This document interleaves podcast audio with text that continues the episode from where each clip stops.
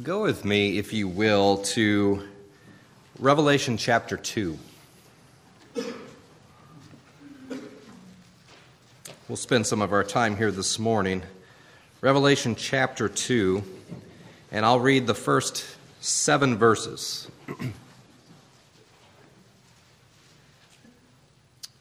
Jesus says, Write to the angel of the church in Ephesus. Thus says the one who holds the seven stars in his right hand and who walks among the seven golden lampstands. I know your works, your labor, and your endurance, and that you cannot tolerate evil people. You have tested those who call themselves apostles and are not, and you have found them to be liars. I know that you have persevered and endured hardships for the sake of my name, and you have not grown weary. But I have this against you you have abandoned the love you had at first. Remember then how far you have fallen. Repent and do the works you did at first. Otherwise, I will come to you and remove your lampstand from its place, unless you repent. Yet you do have this you hate the practice of the Nicolaitans, which I also hate. Let, ever, let anyone who has ears to hear listen to what the Spirit says to the churches. To the one who conquers, I will give the right to eat from the tree of life, which is in the paradise of God. Danae and I, uh, we have two running jokes in our marriage. The first is that my mother in law never gave me her blessing to marry Danae. The second is that Danae dumped me just a few months after we started dating, and I call them running jokes because we can laugh about them now, but they are both very much true. The first is a story for another day, and the second seems like an appropriate anecdote as we continue our study of John Crotts' book, Graciousness Tempering Truth with Love. When Danae and I tell the story of her breaking up with me, we often, um, we often tell the short version. We describe it as her finishing her last year of college. She had a lot on her mind, and dating anyone was too much of a distraction, so uh, she, she broke it off at the time. The longer version goes something like this Danae and I, we came from very different church backgrounds. Uh, she came from a church with a very contemporary worship style. I came from a church that was extremely traditional in its worship style. Uh, regarding soteriology or the doctrine of salvation, uh, her church was on one end of the spectrum, mine was on the opposite end. And for some couples, uh, this gap isn't necessarily a deal breaker, but for Danae and I, two people who cared very deeply about our faith and were very involved in our churches, it became a problem. Let me rephrase that. I became a problem. I knew I was right. I knew I could persuade her with my vast knowledge of the Bible and my sound, irrefutable arguments. One way or another, I could convince her so I flooded her email inbox with theological essays. I debated her over the phone. I found a way to turn every conversation into some sort of doctrinal disagreement. I mean, she'd say, How about this weather? And I'd say, You know, that makes me think of something Paul said about total depravity. and that is not much of an exaggeration, I'm afraid. Now, if you know Danae well enough, and some of you have gotten to know her well enough, you know that she has unbreakable convictions. I don't mean that she's stubborn about petty things by any means. I mean she's a rock when it comes to her faith, but she is also one of the most gentle people you'll ever meet. Without realizing what I was doing, I was presenting her with an ultimatum. Without ever actually saying these words, I was saying to her, you will either agree with me or we can't be together. And so she replied, Okay, I guess we can't be together. It took me a while to come to terms with the fact that I was a self righteous Pharisee in so many respects. Now, I spoke a lot of truth in those days, and I sincerely wanted Danae to believe those things. But from her perspective, I was not motivated by love, not love for her spiritual welfare, anyhow. As far as she was concerned, I just wanted to be right. That's the way I came across. And when she gets here later this morning, you can ask her yourself. I think she'll uh, agree. The best way I know how to summarize our relationship at that time is to quote 2 Corinthians 3 6, which says, For the letter kills, but the Spirit gives life. And I'm taking this a little out of context, but only in hindsight did I learn that while I may have known the, the letter of the law, if you will, of course, I didn't know it quite as I thought I did, she knew the Spirit. Um, she knew love, she knew joy, she knew patience, she knew kindness and goodness and faithfulness and gentleness and self control better than I did.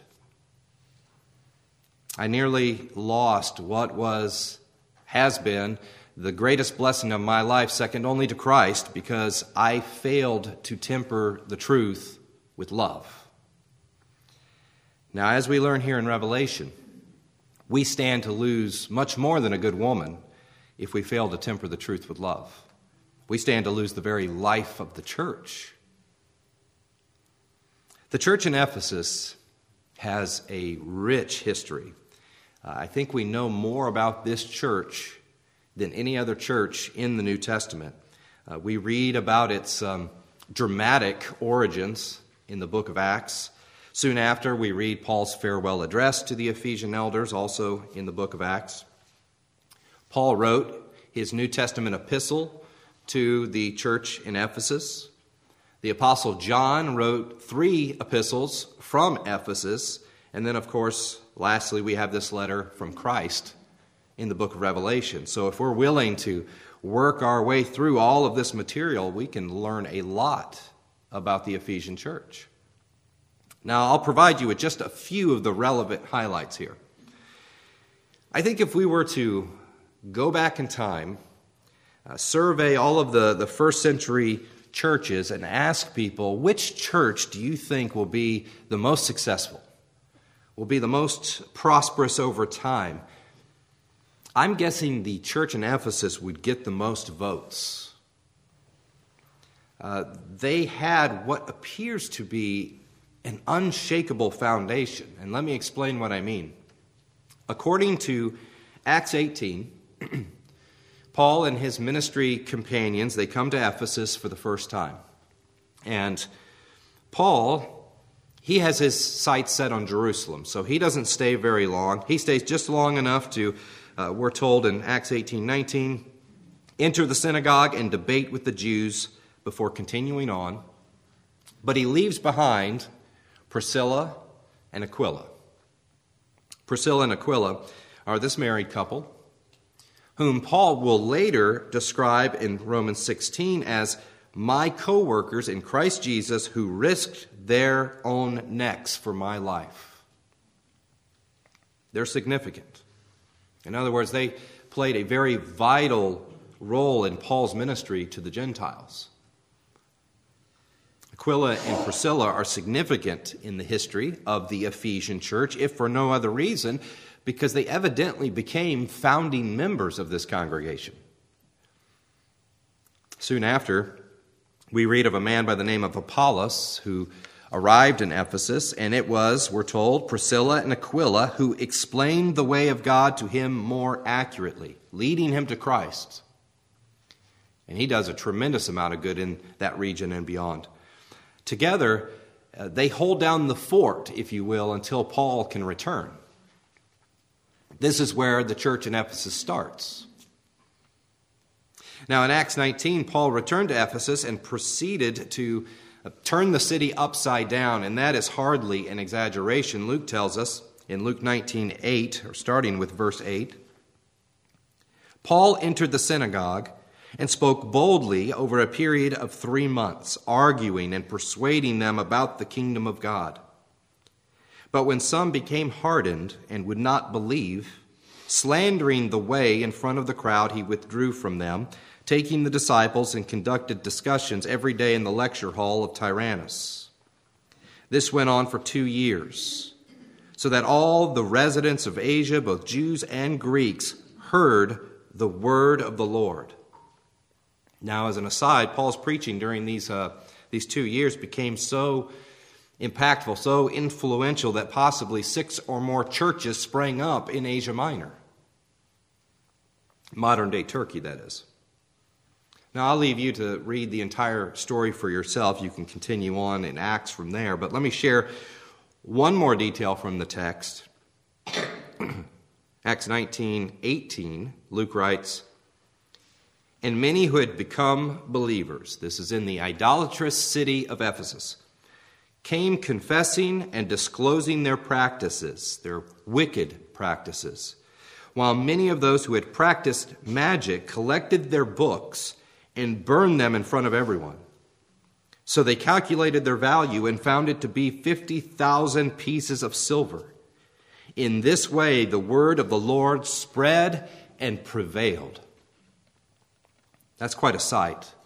Think about this. An average day's wage for a common person, anyway, was one piece of silver.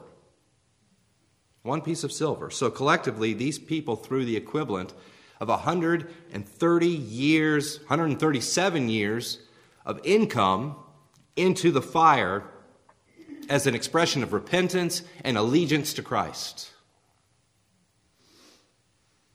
Unsurprisingly, riots broke out in the city among the unconverted. As I said, Paul, he turned the city upside down. Now, Paul stayed in Ephesus for a total of three years. And while three years may not seem like a, a, long time in the grand scheme, it was significantly longer than he stayed with any other church. And I also want us to remember that we are talking about the Apostle Paul. The Apostle Paul. In just a few months, uh, Danae and I will have been with Grace Fellowship Church for about three years.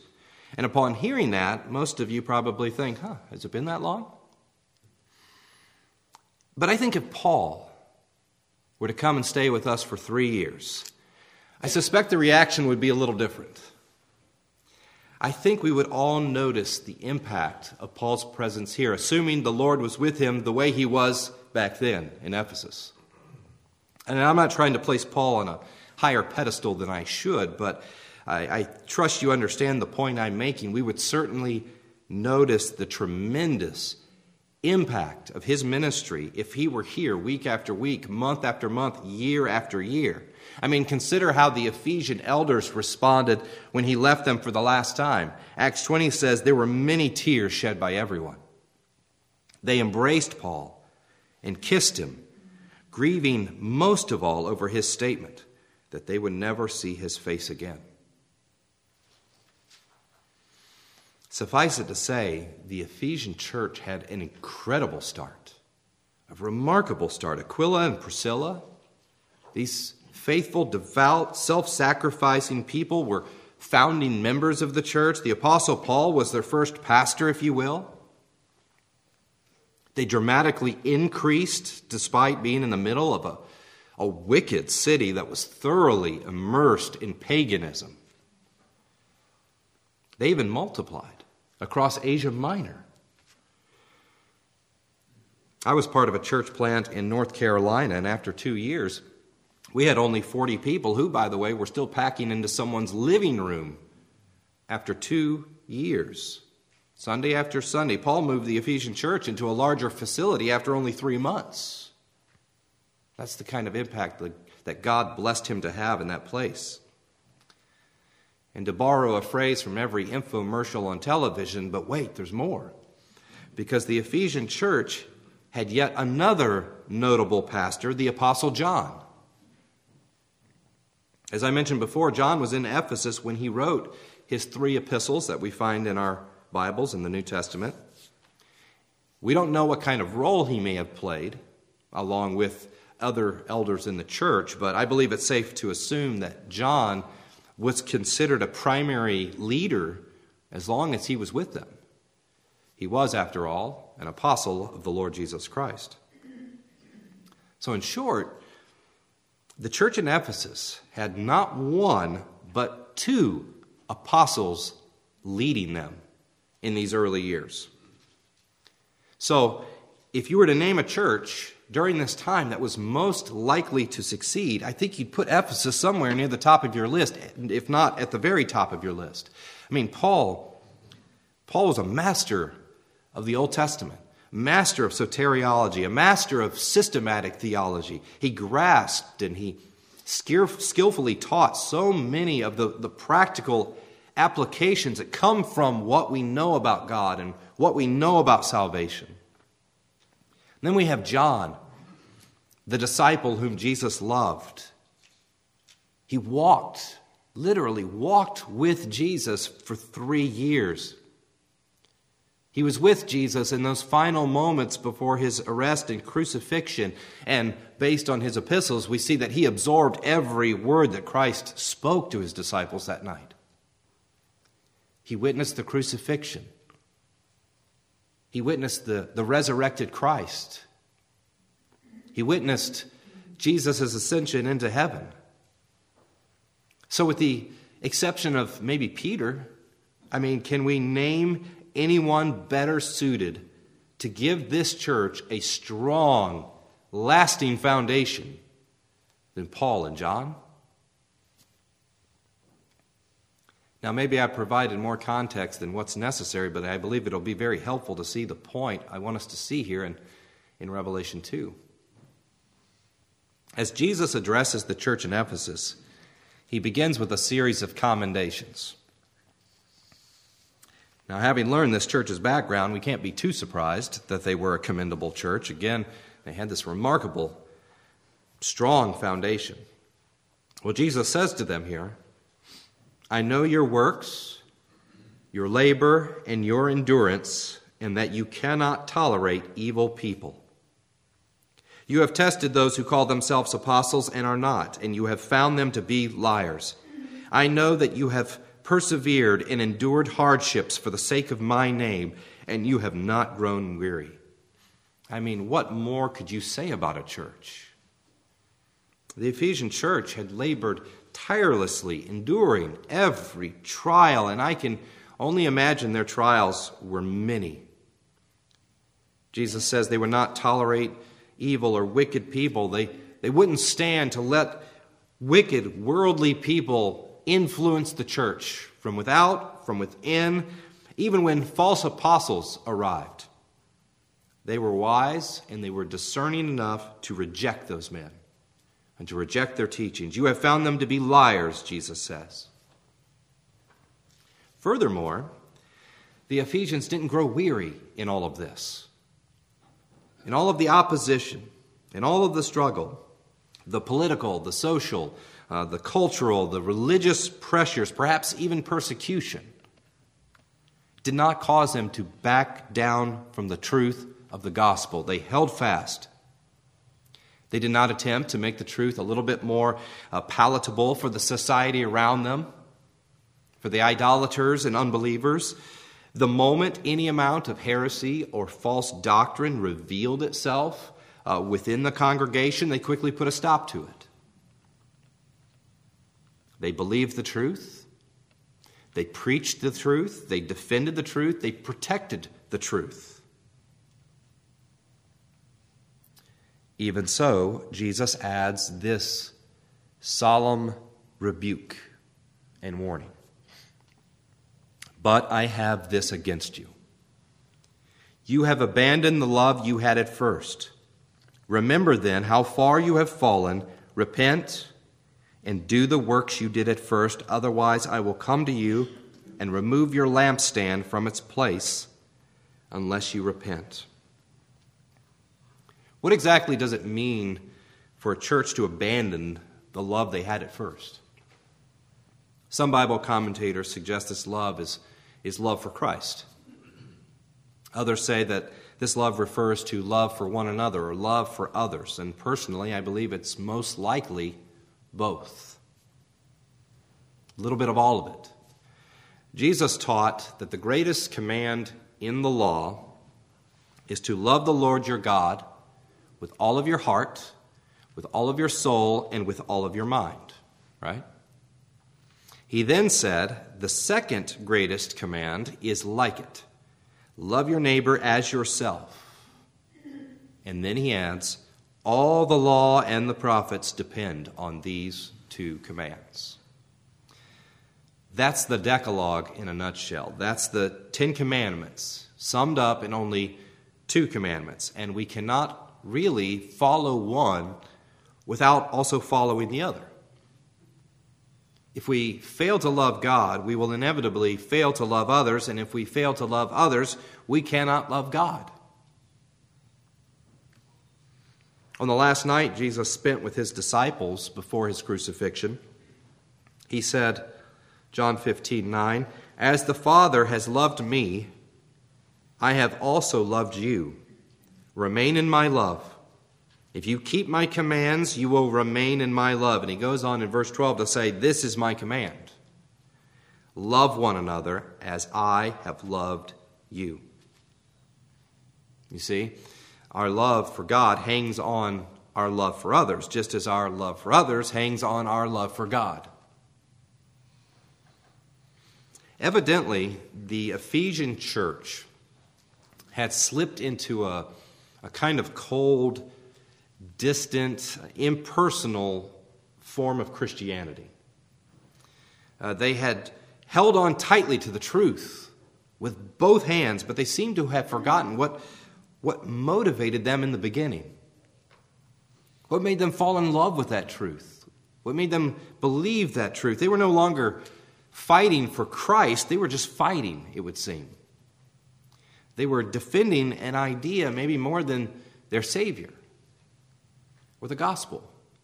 Uh, their heads, in other words, it remained engaged, but their hearts seemed to have left the battle somewhere along the way. Several years ago, I read the history of this small association of, of Baptist churches in South Georgia and North Florida. And it was a fascinating book. The book covered about 200 years of this association's history. So, you know, you have multiple churches that are all linked together by this formal association.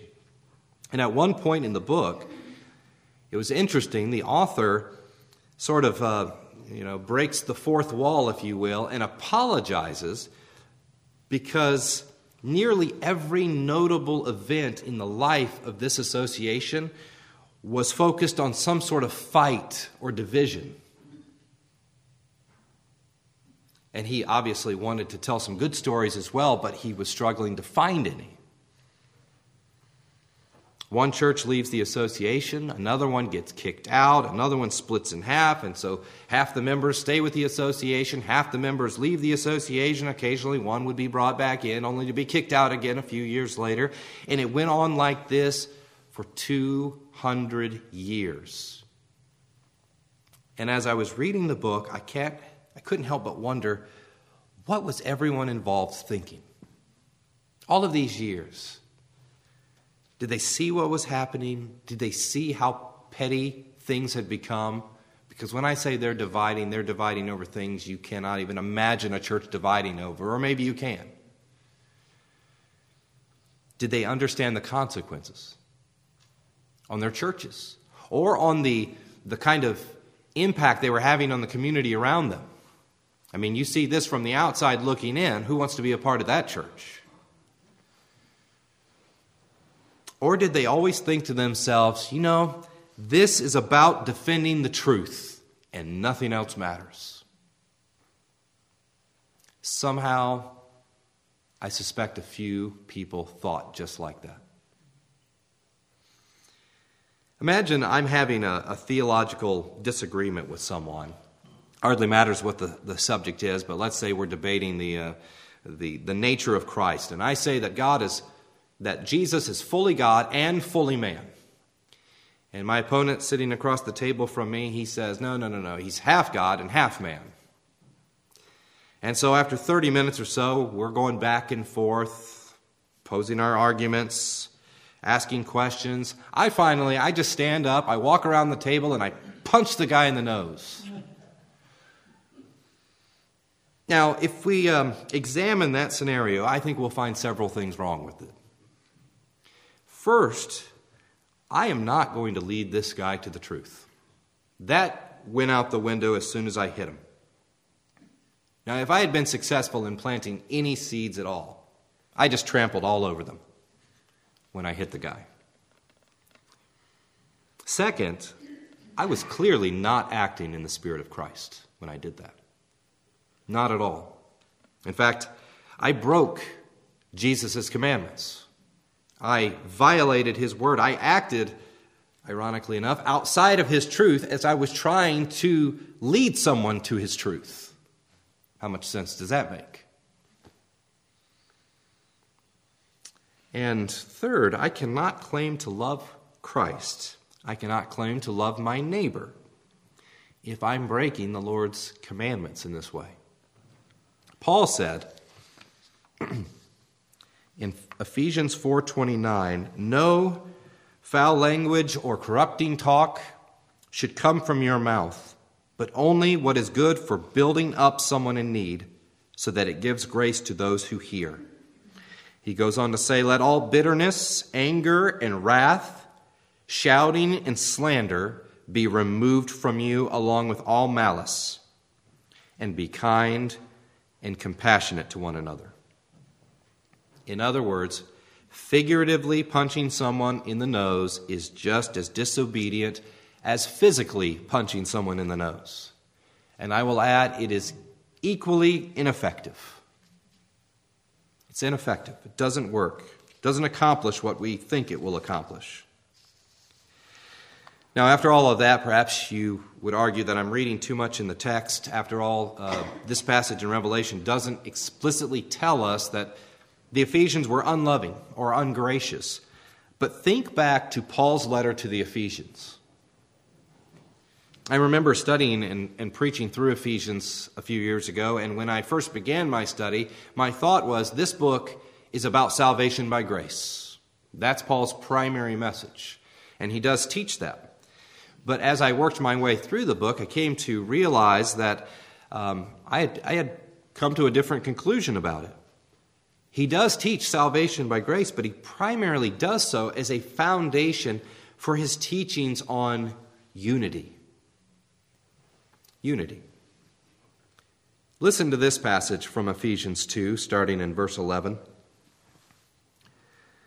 So then, I'm going to insert, considering all that I've said about salvation by grace,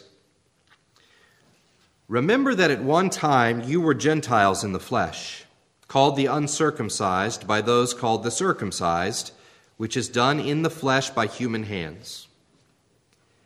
At that time you were without Christ, excluded from the citizenship of Israel, and foreigners to the covenants of promise, without hope and without God in the world. But now, in Christ Jesus, you who were far away have been brought near by the blood of Christ, for he is our peace, who has made both groups one, that is, both Jews and Gentiles, and tore down the dividing wall of hostility. In his flesh, he made of no effect the law consisting of commands and expressed in regulations, so that he might create in himself one new man from the two, resulting in peace. He did this so that he might reconcile both to God in one body through the cross by which he put the hostility to death. He came and proclaimed the good news of peace to you who were far away and peace to those who were near, for through him we both have access in one spirit to the Father. And he continues the same theme all the way through chapter 3 of that letter. Then in chapter 4, he says, Therefore, I, the prisoner of the Lord, urge you to walk worthy of the calling you have received, which is what? With all humility and gentleness, with patience, bearing with one another in love, making every effort to keep the unity of the Spirit through the bond of peace. Now, to be clear, Paul never mentions any particular divisions in the Ephesian church. Perhaps he alludes to some some potential problems, but he never addresses any specific issues that were happening at that time. Even so, I get the impression that maybe he saw some, I don't know, cracks in the church already forming, or maybe he knew there were distinct possibilities of that in the near future. At the very least, he sees a hint of danger of them becoming proud, becoming aggressive, becoming impatient and divisive. So he reminds them to walk worthy of the calling they have received. Now, I suppose we can all imagine how it may have happened. And I think it would be helpful to, to try this exercise and, and work it through in our minds. These people, they knew the truth, and they knew it well. They also knew they knew the truth, which sadly led to arrogance. Now, what happens when you butt heads with an arrogant person? Are they prone to be gentle and humble toward you? No, they're much more likely to be irritable and hostile. I don't know to what degree the Ephesians had become unloving or ungracious, but I have few doubts that some of these characteristics were part of the problem. The Ephesians' theology was not the problem. Their zeal for the truth wasn't the problem. Their stance against false teachers wasn't the problem. Their willingness to defend the truth wasn't the problem. Jesus, he commends all of these things here. Their lack of love, though, that was a problem. Again, Jesus says, I have this against you you abandoned the love you had at first. Now, what comes next is a solemn warning from Christ. He says, Remember then how far you have fallen, repent, and do the works you did at first. Otherwise, I will come to you and remove your lampstand from its place unless you repent. So notice that Jesus mentions the Ephesians' problem is not altogether intangible. He exhorts them to do the works they did at first. Uh, what kind of works does he mean? I believe he probably has uh, the same kind of works in mind that Paul did when Paul wrote in Galatians 6:10, "As we have opportunity, let us work for the good of all, especially to those who belong to the household of faith." He's referring to the, the good works we do for others out of love for one another, not to mention our love for God.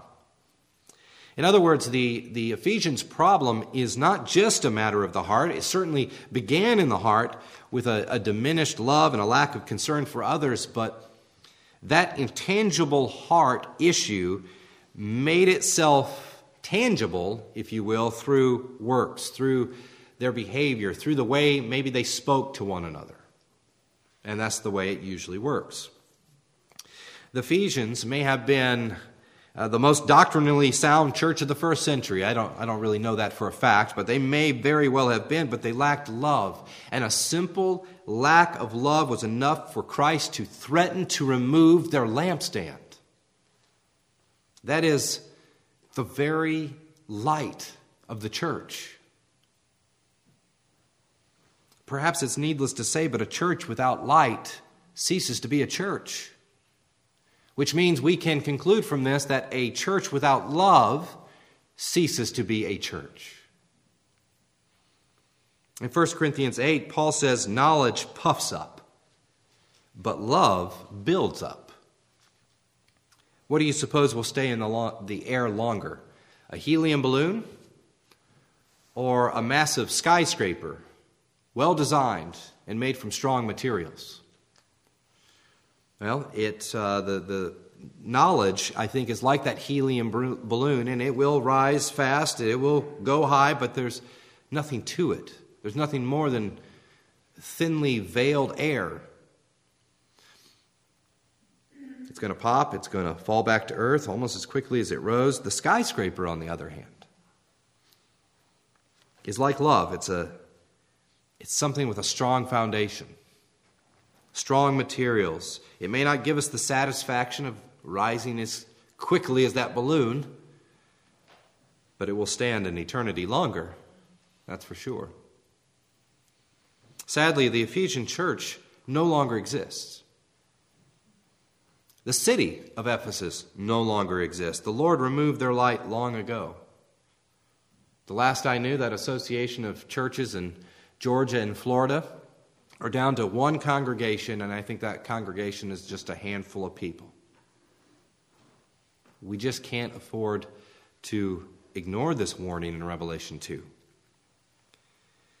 John Newton, the slave trader, who became a pastor, perhaps he's best known to most people as the author of Amazing Grace, he once wrote, It seems a laudable service to defend the faith once delivered to the saints.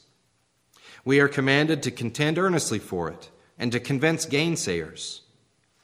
If ever such defenses were seasonable and expedient, they appear to be so in our day, when errors abound on all sides and every truth of the gospel is either directly denied or grossly misinterpreted.